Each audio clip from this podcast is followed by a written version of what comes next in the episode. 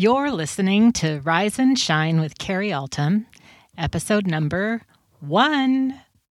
In this episode, I'm talking about me.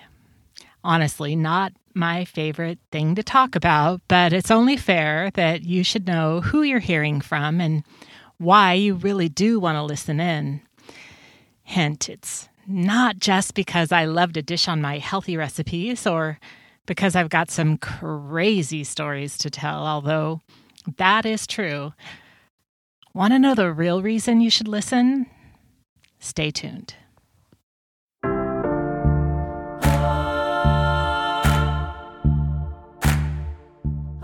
Hi, I'm Carrie Altum, and with decades of experience as a leader, activist, and entrepreneur, I've learned a lot about how our fears hold us down and how radical love always lights the way.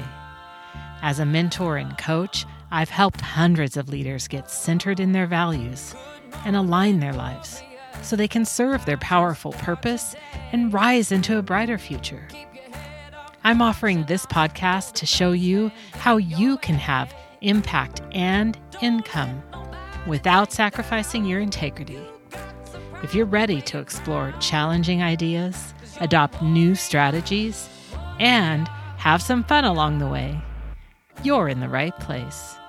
This is Rise and Shine.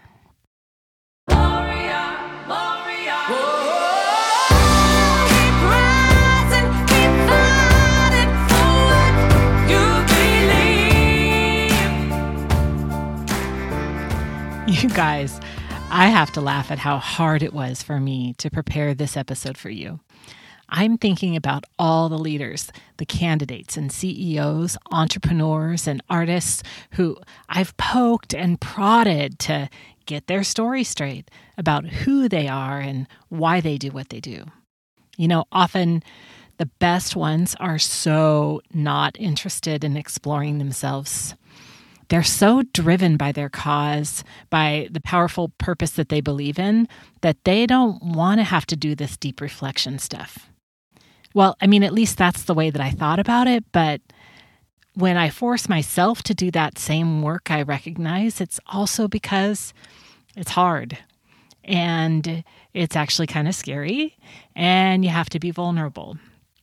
And, uh, you know, that's just some of the work that you got to do if you want to have a meaningful and purposeful life. So, you know, I always insist on it for them and and I had to put myself to the same task. So for this episode, I had to keep reminding myself what I always remind them. Listen to the end of the episode for a special segment that we're calling the Rise and Shine Insight.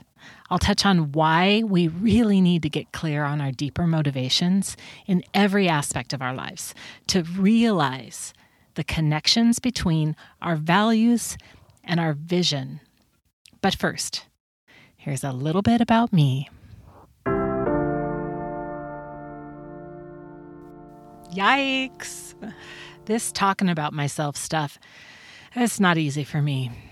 But the point with this Rise and Shine podcast is to create connection, um, to offer inspiration and education, and to share our stories. If I'm going to be preaching to y'all about living a life of integrity, then I guess it better start with me. Obviously, none of us can share our whole story, really, ever. And believe me, you don't want me to. But at the very beginning of life and leadership coaching, at the start of personal development, it's important that we get clarity on our prevailing purposes. Our sense of purpose is shaped by the things we believe in, what we value most of all.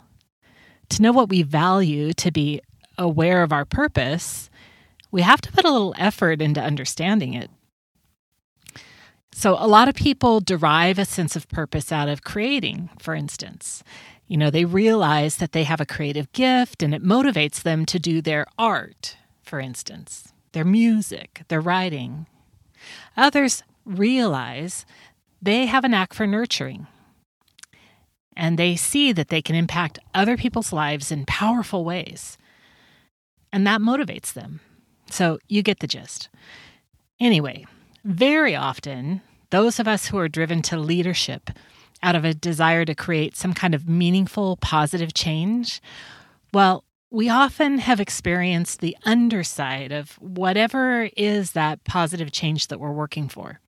For instance, mothers who lost their children to drunk drivers and make public education and new legislation their mission. So, very often, leaders I work with are reluctant to share the painful and difficult experiences that fuel their work. But if we define a powerful purpose and we really understand where it comes from, and then we align our mission with a North Star, a guiding vision, then we set ourselves up to be living in integrity. Does that make sense? Okay, so here I go. Just a little bit about my ordinary life, and then a bit about some of the things from my childhood that have embedded some of my most powerful drivers, the things that fuel my purpose. And then I'll talk about what I believe in and how I align my work to fulfill those purposes. Ready? Okay, warning this may not be appropriate for really young years. Okay. So, just like each and every one of you, on the surface, I'm pretty ordinary. I'm firmly in the second act of my life. I've got two awesome teenage boys. I'm married, and we're an interracial, intercultural family. My husband is from India, and his parents live with us, so we're an intergenerational household too. My dog, Baloo, is the most adorable fur buddy ever. And our daily walks are my sanity, plus meditating and swimming. More ordinary, kind of get to know you stuff. I live in the Pacific Northwest in the United States. And as I like to describe where I live, it's near the beautiful Columbia River Gorge along the north bank of the Columbia River on Chinook land. I was born and raised in a small town about 12 miles north of here, a town called Battleground. I never liked that name. I was actually named after a battle that never took place, but for me, many battles took place there. You know, on one hand, it was wonderful. I mean, imagine enormous evergreens, open fields, hazelnut groves, creeks and rivers, battleground lake, a full sky of mountains to the west. I rode horses, loved my dogs. I was pretty much feral most of the time. I was just allowed to roam freely. And all of that was wonderful. And I was born into intergenerational poverty. My mom was amazing in so many ways, but her challenges were immense. I was child number six of seven. My first five siblings were born close in age. Then a six year gap, then me, then a seven year gap, and then my little sister. So I had a blessing of many siblings, but I also had a lot of experiences of an only child. Mom was pretty much a single parent in practical terms. Um, she was mostly the breadwinner, the only real parent, and doing all of this in a place with really few economic opportunities. And while her mother and her grandmother had been courageous and adventurous homesteaders and pioneer women, teacher in a one room schoolhouse, and so on. My mom seemed to get caught in the post World War II ideas of what it meant to be a good woman. She married way too young. She helped run the chicken farm, helped pretty much run everything, And she still sewed all the clothes and cooked all the food and told us we could be anything we wanted to be. But the men in our lives, this is where the tragedy lies. Let's just say war, especially the Vietnam War, loomed large in our lives, in our days, inside our home, in our relationships. War is pervasive that way, you know? It doesn't just happen over there. The Agent Orange of the war in Vietnam might as well have been mixed into the tang that we got to drink on Sunday afternoons. We understand better now what we tried to ignore back then that the trauma of war creates unbearable pain for soldiers who return, you know, for their families, for their communities. We didn't have a name for PTSD back then. But, you know, we did have whiskey and scotch and Pabst Blue Ribbon, right? And we did have social ideas about whether it was okay to beat your wife and children. And we had moral programming from religious authorities about how a good wife responds. And we had social programming for little girls to smile nice and look pretty and don't speak up. So, I had some awesome opportunities to struggle, to see injustice and inequality straight in the face when I was a little girl. And I don't mean to be trite about that. I really believe, I mean, now I believe that our horrors can be our honors when we learn to make sense of them and use them as fuel. I learned a lot of things in that battleground. I learned to sit still in church that if I pestered long enough, I might get to wear jeans under that god awful pink dress. So then I could climb trees with the boys after church. I learned that if you insist on being yourself, others usually, eventually accept it. Once it was clear that I really, really hated girly things, I got to learn to swing an axe, and build a fire. I learned to ride bulls, rope, and train horses. Yeah, that scar over my eyebrow, it's a testament to that. I learned to pluck chickens for dinner, and I learned that I don't like to kill and I'd rather not eat meat. I learned that books are really, truly our friends, and that poets speak to us across centuries with tips to help us find our way. I learned that I was brave and strong. I could wake in a burning home, jump out of a second story building, and survive. I could lose everything I owned, and I could still feel grateful. I mean, seriously, that's a good lesson. I learned that some of those hippy dippy teachers who moved up here from California were actually super cool. They said I was smart. They said I was a leader. And they told us that whether you're a boy or a girl, your body is your own, and nobody else has a right to it. But then I learned that it can cause a lot of problems when you tell the truth.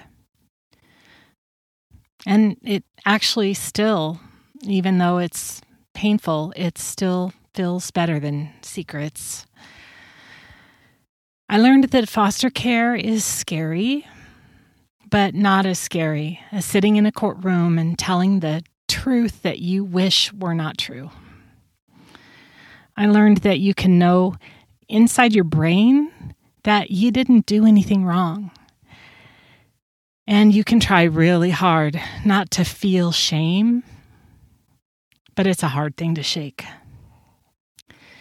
I learned that trauma takes root in our bodies and grows habits like invasive ivy everywhere. And you're going to spend the rest of your life rooting it out. I learned that family can love you and hate you at the same time. And that sometimes you just have to make your own way in the world. So that's what I did. I dropped out of high school at 17 and I made my way in the world. I mean, of course, there's so much more, so much more. And I'll share as appropriate in future episodes, but all this is a glimpse into my prevailing values and a few of my powerful purposes, you know?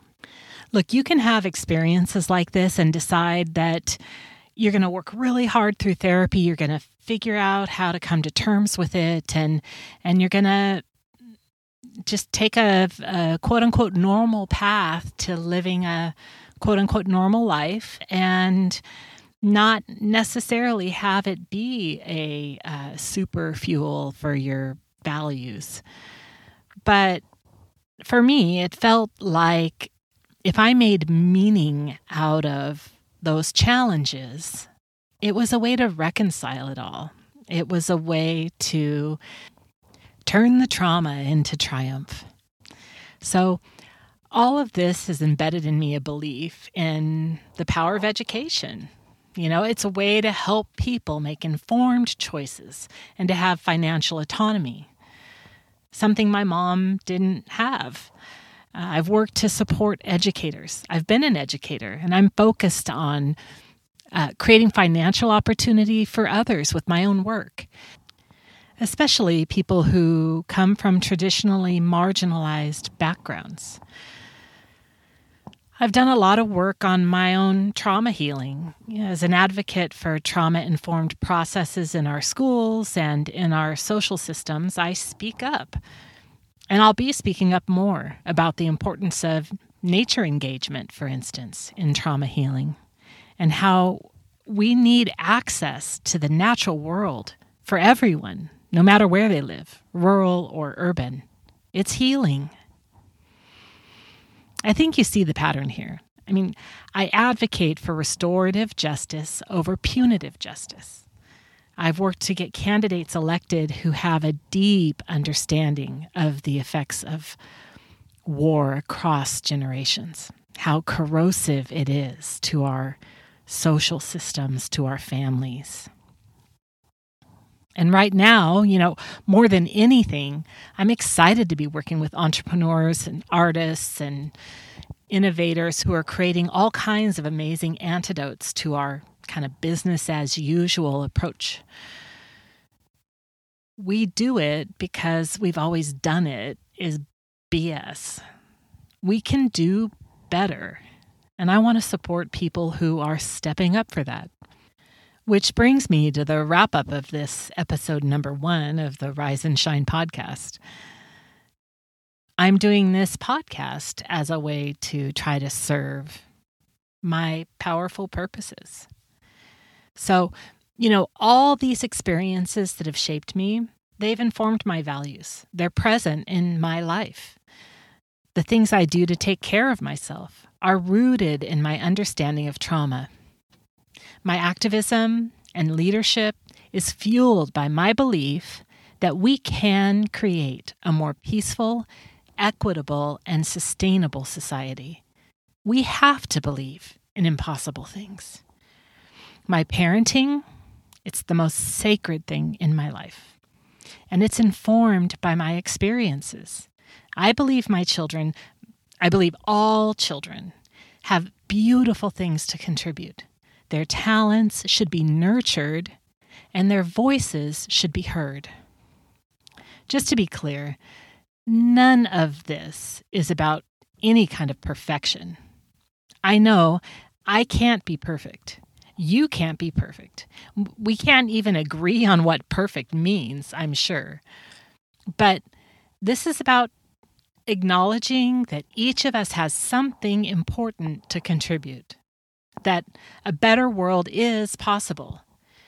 And when we all know our true values and live in integrity with those, The impossible is possible. There are a lot of things that we can all do. We can recognize our prevailing values. We can define a powerful purpose or a few powerful purposes. And, and yes, these can change through the seasons of our lives. I'm not saying that there's just one singular purpose that any one of us has that's supposed to be the one North Star that guides us forever. But we do tend to have purpose in different stages of our lives, or a purpose with different interests, or a purpose with different talents. And it's important that we take time to define those we can all set a vision that inspires us so we can stay motivated even when things get hard. Then we can all keep doing our best to live in alignment with those values. That's what it means to live in integrity.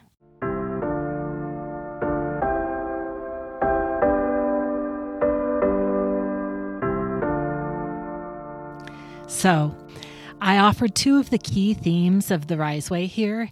One is story, and the other is integrity. You know, on the topic of story, I think I demonstrated here that it's not always easy to access the stories that give us our most powerful meaning, motivation, and purpose. It can bring up some difficult things, and it requires us to be vulnerable. But some of the most important things we need to do in our lives are hard. So, take the example of my story here. I think this is a good example of one of the things that I say and I, I teach. I think I coined this phrase, uh, but maybe someone else had said it before. I say, we create our stories, and our stories create us. I know Winston Churchill said something about how we shape our buildings and then our buildings shape us. But I think we create our stories and then our stories create us. So, in this case, if I had kept my frame around the experiences of my childhood as that of a victim, then the story of my victimhood would be reinforcing my identity, and I'd likely be behaving in ways that would repeatedly make me a victim. By contrast, I've done a lot of work on myself and and I still have a lot of work to do, but I've done a lot of work and figured out that those experiences of my childhood were actually super valuable lessons. I mean, there's power in embracing the insights that I've been able to glean from them. I choose to see myself as a creator of a future that is fueled by the insights of that little girl. I use phrases like, I had the opportunity to learn, and I got powerful insights, and I gained confidence in my ability to endure. Honestly, you know, it, it's a work in progress. I mean, I still sometimes find myself stuck in challenging situations. So, like, I feel like I'm swimming along in nice, warm water, even though it's a situation that I should be changing in some way. But I stay there because struggle is sometimes it's something I'm good at and and I'm comfortable with it. But I'm working on taking it to the next level. I'm always evolving. Always allowing my higher self to move onward and upward and obviously, the second theme of this discussion today is integrity. I considered calling this podcast All About Integrity. I like that name, All About Integrity, because it's something I say a lot. You know, when you see certain businesses take off, often it's remarkable integrity that fuels them, or when they have unbelievable staying power. I mean, look at Patagonia. When you see the tragic fall from grace of a leader, it's often a remarkable break from integrity that caused it. When you understand the principles of integrity and you integrate them into your life, you enter a state of flow, like good things just happen, I swear. I firmly believe it is a key, critical quality of a good life. It's how we rise and shine for a better life and a better world. All right, so welcome to the segment that I'm calling Rise and Shine Insight. At the end of a lot of the solo episodes, I'm planning on offering a little tip or trick or prompt of some kind so that you can take whatever insight that you've gotten from the podcast episode and apply it in some way that's helpful to you in your life. So, this Rise and Shine insight, well, I have to go back to me because honestly, I'm feeling pretty vulnerable about having just shared that story with you. You know, I'm having feelings of fear, fear of judgment, fear of disapproval, even a little shame. But I know that sharing our stories is a powerful way to connect, and it can be really healing. So here's my challenge to you reflect on a story of strength from your own life. You know, it can be a challenge that you chose for yourself, like to climb a mountain or to run a marathon. Or, like mine, it could be an unwelcome set of challenges. I encourage you to ask yourself how are you stronger for it? What are the ways that that experience gave you insights? Is there a way that you've told this story to yourself differently in the past than you tell it to yourself now? And are there ways that you want to change the way that you tell that story to yourself in the future? You could maybe write about it in a journal or have a discussion with a friend. But remember, within reasonable boundaries of truth, you know, obviously we need to be honest with ourselves about what did or did not happen.